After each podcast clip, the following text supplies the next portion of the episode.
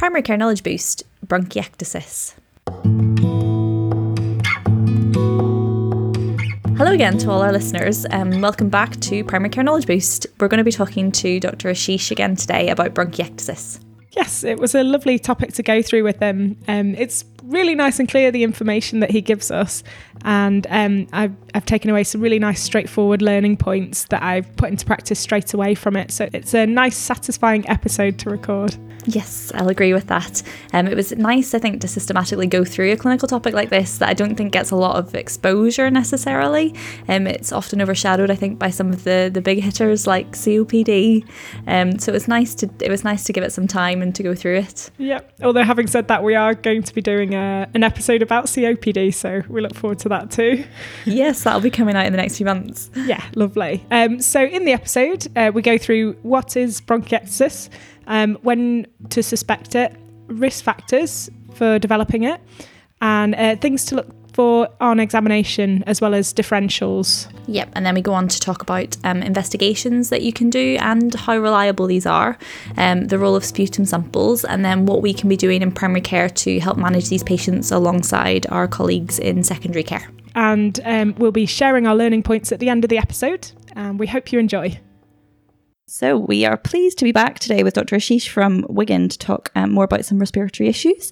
Um, would you like to introduce yourself again for people who didn't hear you the last time? Uh, my name is Abdul Ashish. I'm one of the uh, consultant respiratory physicians here at Wigan. Uh, I have a special interest in bronchiectasis. Lovely. Um, so yes, today is all about bronchiectasis. Um, so why don't we start with just the definition? What what is bronchiectasis? So bronchiectasis uh, is dilatation of the distal bronchi um, with surrounding inflammation and damage to the lung parenchyma. Okay. Um, it is uh, something which we notice more on CTs. Okay. And in terms of the common symptoms and signs, what, what would you expect with bronchiectasis? Commonly, we see patients with chronic productive cough in the background of recurrent respiratory tract infections is what the commonest presentation is with bronchiectasis. And we, we often see uh, a lot of patients with asthma and COPD, especially in this subgroup of recurrent infections, yeah. which is when I think bronchiectasis should be perhaps thought of. Mm. Okay. So, when should we suspect bronchiectasis other than in those populations? So, uh, from the symptom point of view, it is like I mentioned chronic productive cough mm-hmm. and sputum production. Um, and somebody with recurrent infections. There are certain specific conditions or specific uh, scenarios where you may want to suspect bronchiectasis as well. Somebody with airway disease, such as asthma or COPD requiring repeated antibiotics. Mm. Yeah. Three or more infections in a short space of time, you may want to think, is there something else like bronchiectasis? Yeah. Other conditions, connective tissue disease, yet again, rheumatoid, mm. there's association with rheumatoid arthritis. One of the lung manifestations is bronchiectasis. So, nice. somebody in that category having repeated respiratory tract infections. Mm. Similarly, in inflammatory bowel disease, it is seen more commonly. So these are the specific common scenarios where one would expect uh, to see bronchiectasis. Oh, and is it something that we would diagnose in childhood at all, or is it only an adult disease? Um, uh, there can be a childhood diagnosis. As an adult physician, I uh, I don't come across that many uh, early bronchiectasis, yeah. but uh, childhood infections, uh, particularly measles and pertussis, can give rise to bronchiectasis. Immunodeficiency syndromes in childhood, if diagnosed, can lead to bronchiectasis. Mm. Some conditions which are predominantly diagnosed in childhood, such as cystic fibrosis, can give rise to bronchiectasis. Mm. Oh, okay. And you mentioned so it's the chronic productive cough. Um, I'm guessing these people might maybe get a bit breathless if they're getting a lot of sputum production. Is that uh, correct to say? Uh, breathlessness is again variable. Depends on which stage. In early stages, you perhaps don't get as much breathlessness, but as the disease progresses, sure enough, you you you get exertional breathless. But we tend to see that more in adults. Mm-hmm. Okay. Um, and what about on examination? Because um, obviously, with, with our ILD talk that we had, you talked about there being fine crackles, maybe clubbing. Is there anything specific to see in bronchiectasis? So, uh, bronchiectasis uh, generally gives coarse crackles at the lung bases uh, in, in a patient who's typical. Yeah. Um, you can see associated clubbing as well, but again, that is not a sign that you can reliably uh, rely on. You can see clubbing in a variety of lung conditions, but bronchiectasis is one of them. Okay, yeah, thank you. Um, are there any other risk factors in terms of getting bronchiectasis other than the things that you've mentioned? Like I mentioned, childhood infections, we always ask about childhood diseases, measles, pertussis, TB. If they've had in the childhood, they put them at a higher risk of bronchiectasis. Yeah. Uh, uh, bronchiectasis is very common with airway conditions. Up to 40% of asthmatics, up to 50% of patients with COPD could have uh, bronchiectasis. Wow. Uh, um, Other conditions, alpha 1 antitrypsin, certain immune deficiencies, um, agammaglobulinemia, or specific functional antibody deficiencies can lead to repeated respiratory tract infection, which then damages the airway, causing bronchiectasis. Um, connective tissue disease and inflammatory bowel disease are also uh, associated. Uh, the other big subgroup is which is associated with impaired mucus clearance, whether it's ciliary dyskinesia, cystic fibrosis, but they tend to present early on in life, Yeah. not later as in adults. Um, so these are the common things that come across as risk factors for developing later bronchiectasis. And what what are our important differentials to be thinking about? So, um, common things being common, uh, COPD um, is something you may want to think of, chronic productive phlegm. Uh, when one presents with chronic cough, the commoner things are asthma, postnasal drip, reflux, that all those things. But when it's associated with recurrent respiratory tract infections, that is when bronchiectasis perhaps comes uh, to the top. I think a particular mention is about TB, um, and uh, TB often has constitutional symptoms associated with it. Yeah. It's weight loss, night sweats, chronic sputum production, hemoptysis, um, and X ray changes. Yeah. So that is a constellation of symptoms, signs, uh, and results that may want you to think.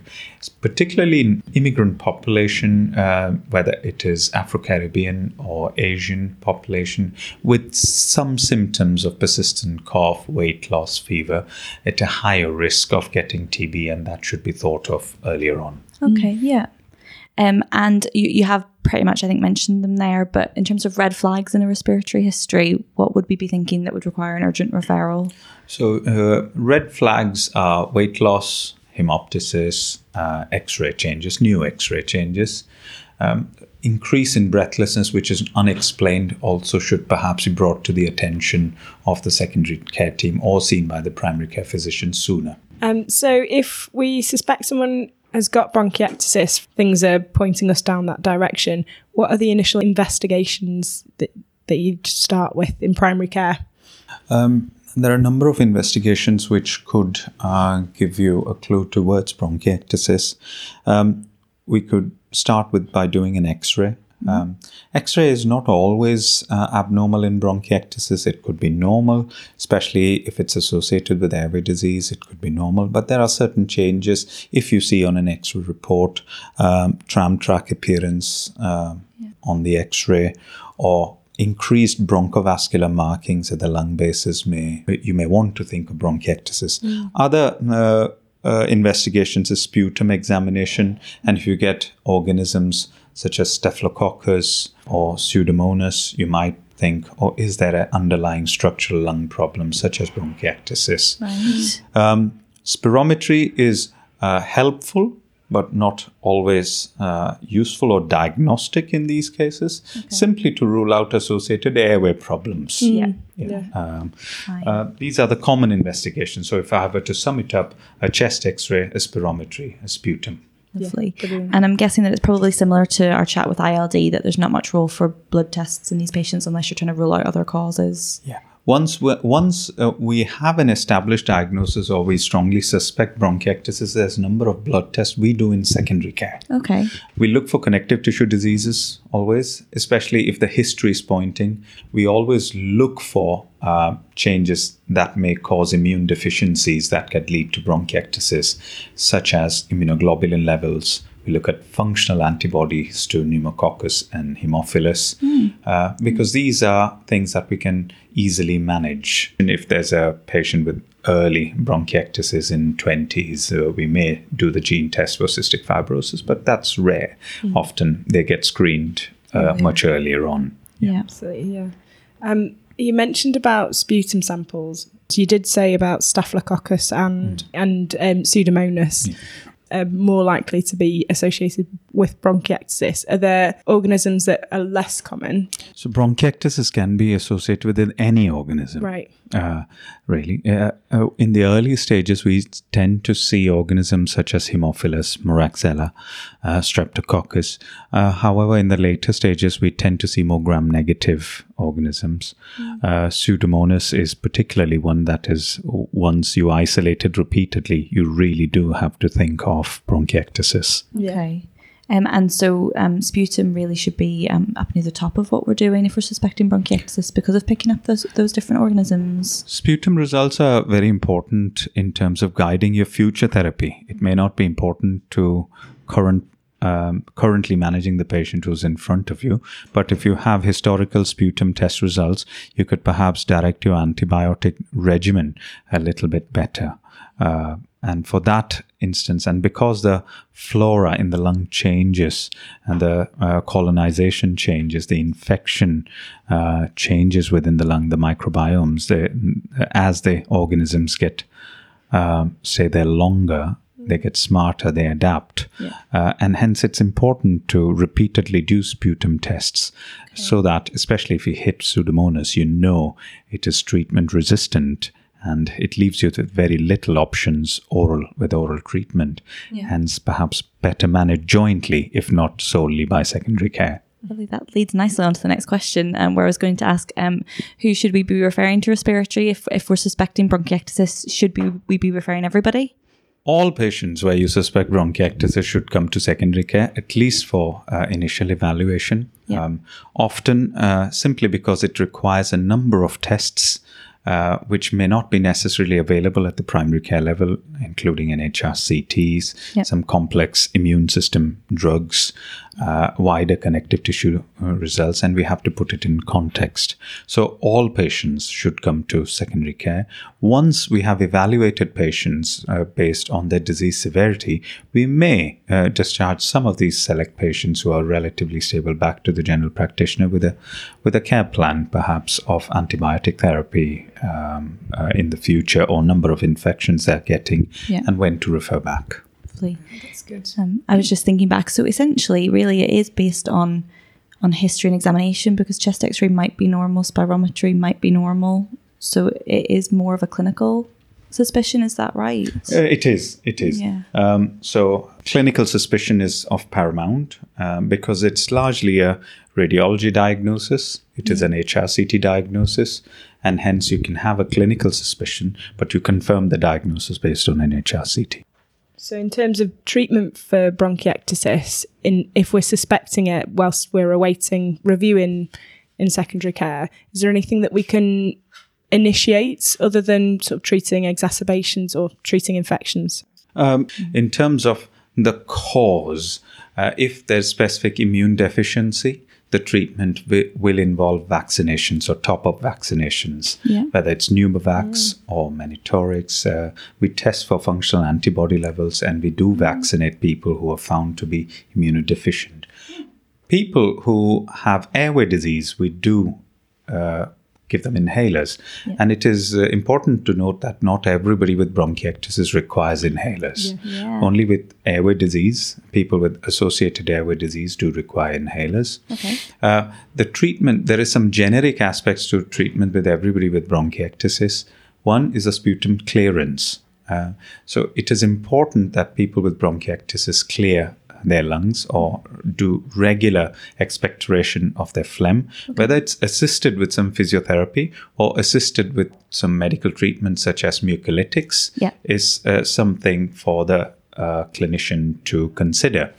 Um, vaccination status, if they've not had a pneumococcal vaccination by the uh, by the nature of high risk of repeated infections, if they've not had one in the last five years, perhaps an update vaccination is uh, mandated. Yep. Uh, sputum microbiology is something you need to know at all times, and very very important aspect is to treat the infections with longer course of antibiotics. So five days of standard course of antibiotics may not be enough because it's a deep-seated infection.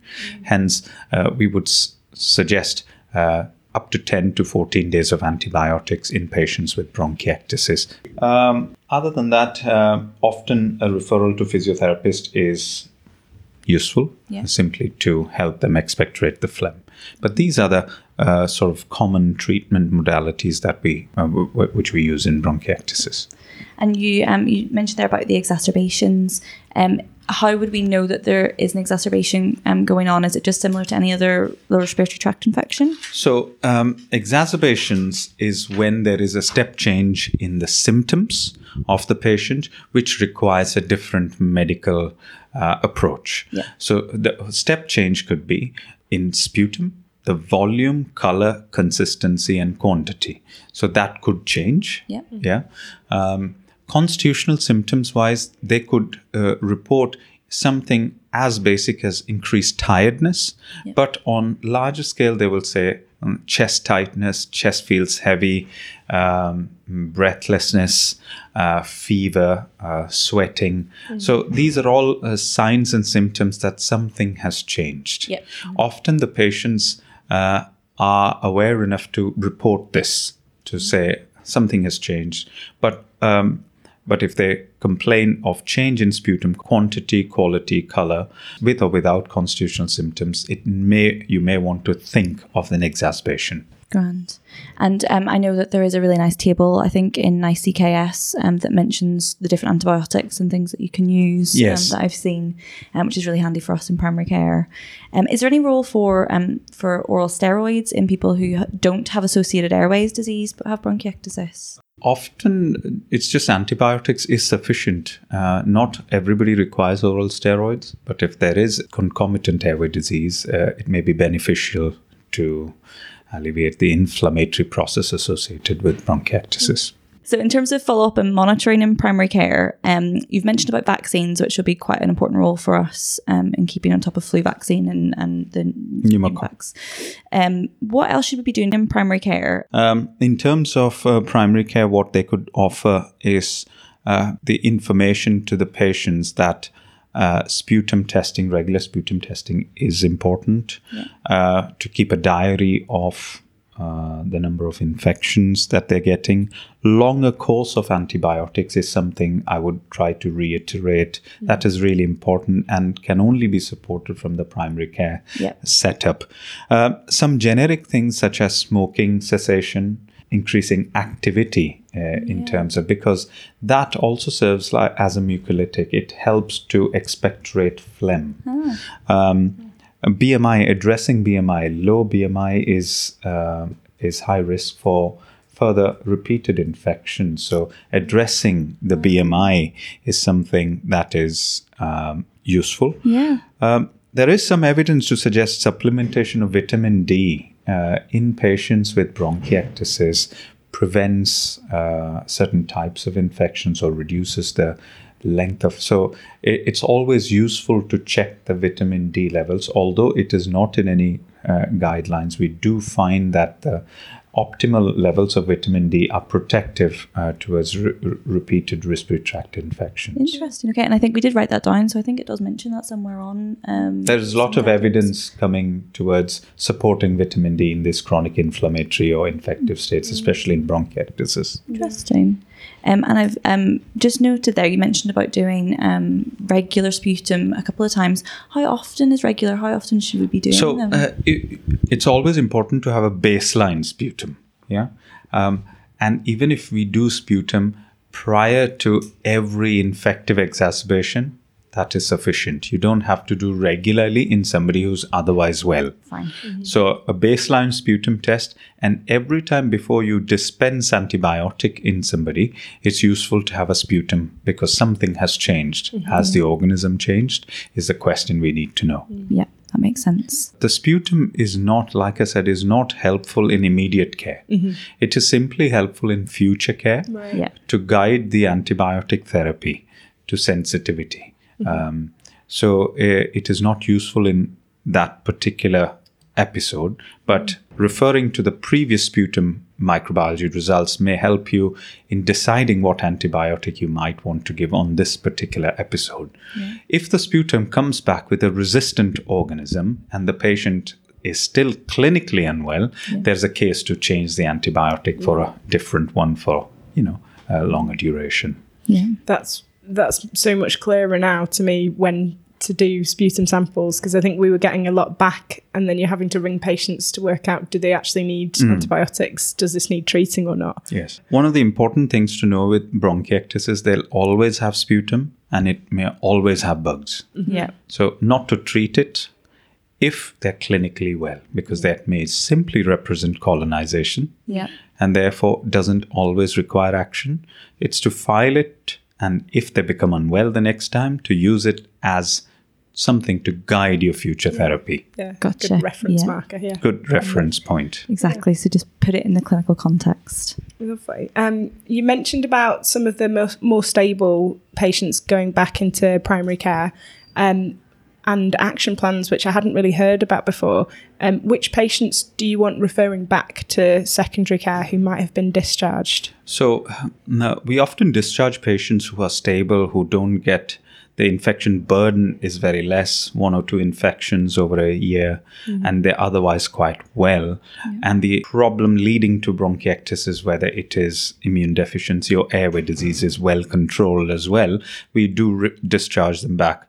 If they suddenly start having repeated infections, or fail to respond to antibiotics, standard antibiotics based on their sputum microbiology, or they show any red flag symptoms, it is always good to refer them back. Grand. Lovely. Thank you. Uh, we did write a big list, but I think that this is must be the people who stay under yourselves. Um, so the people who have Pseudomonas and MRSA and things like that, would they tend to just stay So- under you? A- anybody with resistant organisms on long term antibiotic, with recurrent infections, or uh, problems or other associated problems which require monitoring in the secondary care, such as connective tissue disease, inflammatory bowel disease, they often remain under long term secondary care.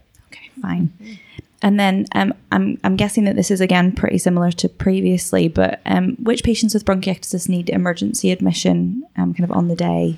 Um, people uh, with bronchiectasis who are clinically very unwell, um, as in cardiorespiratory compromise, whether it is somebody who was known to have normal oxygen saturation is hypoxic, or you've given uh, 10, 14 days of antibiotic and they develop a new symptom such as concerning symptoms such as hemoptysis Yeah. um, or the x-ray comes back suggestive of pneumonic changes, perhaps you may want to consider sending them to secondary care based on the context Yeah. of how the patient, how unwell the patient is. There's no uh, definite guide. It is to just your, use your clinical uh, acumen in these sort of situations. Yeah, so it's just your generally normally unwell patient, septic signs, things like that. That's that right. Sending in. That's right. Um, so, oh yes, so if someone's, I, I know that there are a few patients that I've come across that are on long term antibiotics um, on bronchiectasis. Um, can you tell us a little bit about that? So we often use long-term antibiotics in patients who have repeated exacerbations or repeated infections. Now the threshold is really very variable and it also depends very much on the patient choice as well. Uh, so we use roughly three to five an, uh, infections a year. Uh, which then makes then the risk benefit of having a long-term antibiotic and the resistance uh, acquired due to it is uh, justifiable Yeah. in those situations, we do consider a variety of uh, long term antibiotic options. We would prefer uh, to try it for at least 12 months to see if that results in reduction of the number of infective episodes because it is these infective episodes which lead to worsening of long-term bronchiectasis so we need to try and avoid them uh, or prevent them as best as possible Okay. Um, and um, would you normally then try people off them? Um, Yes, after a 12 month duration, we often would like to try uh, to see how they progress. Commonestly used long-term antibiotic is azithromycin, which we use three times a week. Um, and after a 12-month period, we try to take them off it to see how they respond. Uh, some individuals remain well. Some individuals go back to having repeated infection, in which case they end up being long-term. Yeah. Okay. Um, and if people are on longer term antibiotics, what do we do when they have an exacerbation with those long term So antibiotics? um, uh, we tend to stop the long-term antibiotics and give a acute course.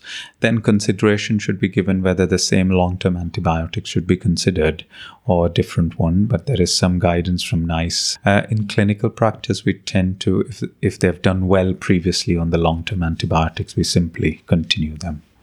Brilliant. And I'm guessing we can always get in touch with yourselves and there's advice and guidance and things about what to do Of course, antibiotic. of course. Um, and oh, just in, in still on the long term antibiotics, um, is there ever a role for GPs or primary care clinicians starting that, or is it always done in secondary care? I think preferably done in secondary care, uh, simply because uh, you know the risks associated with long-term antibiotic, whether it's drug resistance or emerging non-tubercular mycobacteria, or uh, azithromycin is uh, uh, associated with deafness and QT prolongation. Yeah. So all these things have to be considered, and ideally these should be under the secondary care. Yeah. Um, you mentioned some good advice in terms of lifestyle things. Um, are there any ways of preventing exacerbations? I can't think of a- any way that you can prevent uh, an exacerbation really because these are uh, often respiratory tract infections, uh, often propagated by viral infections. There's some things which may reduce the risk, having an active lifestyle, um, uh, taking your inhalers regularly, um, vitamin D if it is optimal. Um, but other than that, I can't think of anything specific to avoid an infection per se. Grand. Yeah. Um, and what's the prognosis like for people who have bronchiectasis with without any other airway disease complicating it? Generally, prognosis is pretty good um, because this is all treatable, it's all manageable. Yeah. Uh, so, as long as we can keep the infections um, burden low, uh, and as long as patients are aware and remain active and keep on top of their uh, treatments, the prognosis is generally pretty good. Good. Awesome. Um, and I guess um, for me to end anyway, um, if you could tell our primary care colleagues anything um, about how to manage bronchiectasis better, anything that we could be doing differently, what would you want to tell them? So, one of the most important things I would say is if somebody has bronchiectasis, please do look at the sputum results and give longer courses of antibiotic. Uh, if they're not improving, uh, perhaps um, at that is probably a time to consider referral to secondary care or at least discussion with secondary care. Uh, locally, uh, people who have drug resistant uh, pathogens such as Pseudomonas, we offer a hospital at home service. Yes, Um, so, in those individuals who are colonized with difficult to treat bugs, such as sometimes uh, uh, Pseudomonas or staph or gram negative organisms, they don't uh, necessarily need to be admitted, but a conversation between the general practitioner and secondary care, we can facilitate IV antibiotics at home, which may uh, what the next course of action needs to be rather than just referring them to the hospital. Yeah. Uh, and that would be good for the patient as well, uh, as well as a very important way of avoiding hospitalizations and putting in further risk of more resistant organisms. Exactly. So don't be scared to pick up the phone and have that conversation rather than just sending them in. Absolutely. Yeah. Yeah. Brilliant. Thanks very much for your time today. Thank you. Really Thank you. appreciate it. It was a pleasure. So another great episode there with um, Dr. Ashish, don't you think, Sarah? Yeah. Um, yeah. What did you take away from today? Um, I took away about sputum cultures was probably my top learning point when I was sort of writing them down a bit earlier. Um, I really have I've done sputum cultures intermittently uh, for patients, but I've got now a much clearer understanding of how to use them so that sputum cultures guide future care or can guide future care. Um, there's always going to be a level of colonization um, and it has to be put into the clinical context. So it was all really useful information for me. Yes, and I think along the lines of investigations, um, the chest x ray appearances were quite useful to know about because um, we often get the reports back um, and they can say certain things, but it was nice to know that tram track appearance or increased bronchovascular markings at the bases can kind of indicate that bronchiectasis might be a possibility. Yeah, yeah, that was really interesting because if they say at the end, um, this is suspicious of bronchiectasis, then um, then I'll think about it, obviously. But if they, if you know, if you just got those details in a report, you might not necessarily piece that together. So it was good to exactly. remember these things. Yeah. Um, and you're also thinking um, about then treatment um, and the antibiotics.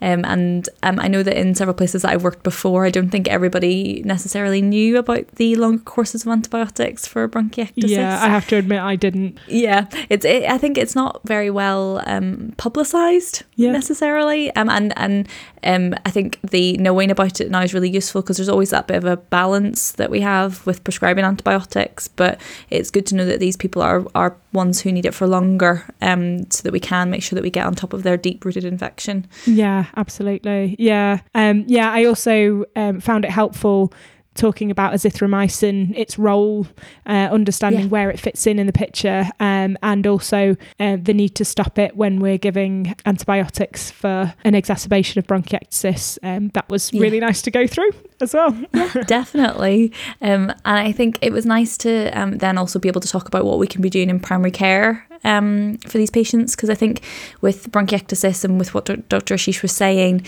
um, it is it is very secondary care led in a way. Um, you feel like there maybe isn't much that we can be doing in primary care that a lot of them need to be referred and looked after there, but actually there's a lot that we can be doing and a lot that we should be responsible for.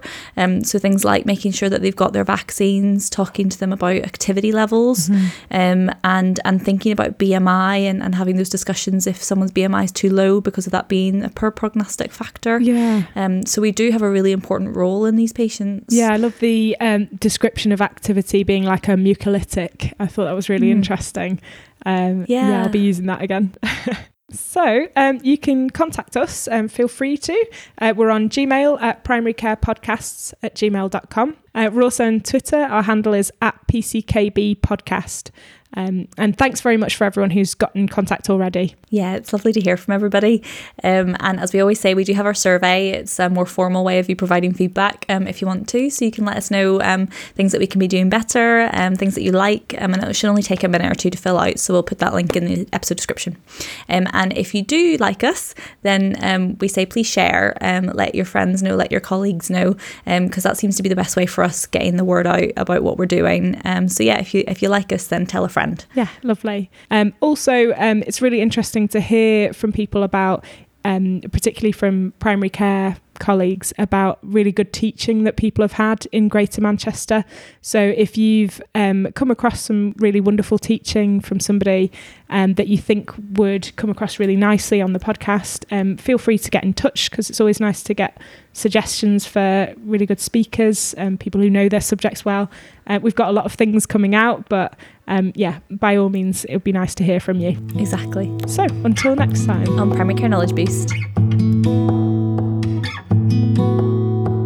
Hey guys, just a friendly reminder that these podcasts are for healthcare professional education and shouldn't be used for medical advice by the general public. They were recorded in Greater Manchester in 2019. Guidelines can vary by location as well as over time, so always check for up to date local and national guidelines before making treatment decisions. Uh, the content is based on our interviewee's opinion and interpretation of current best practice. It's your responsibility to use your clinical judgment before applying or relying on information solely from this podcast. Check out the episode description for full details and any links that we've mentioned in the episode.